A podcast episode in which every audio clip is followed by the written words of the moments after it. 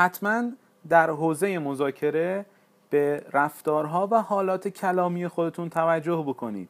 صدای شما آهنگ صدای شما نوسانات صدای شما و جمله بندی های کلیدی کوتاه و روشن و سریح شما در کنار رفتارهای غیر کلامی متعادلی که از خودتون نشون می‌دید می‌تونه خیلی مؤثر واقع بشه. لذا دقت داشته باشید که حتما روی صدای خودتون روی جمله بندی هایی که دارید و این رو دقت داشته باشید. زمانی که شما دارید توضیحی در مورد بیزینس خودتون در یک مذاکره می‌دید حتما حتما به این نکته دقت داشته باشید که ترازوی مذاکره سنگین نشه.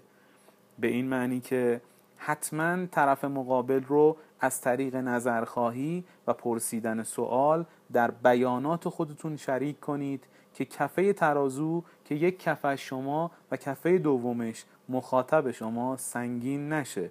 مراقب این ترازو در مذاکره باشید تا بدون خستگی و با مسالمت مذاکره رو به نتیجه مطلوب برسونید.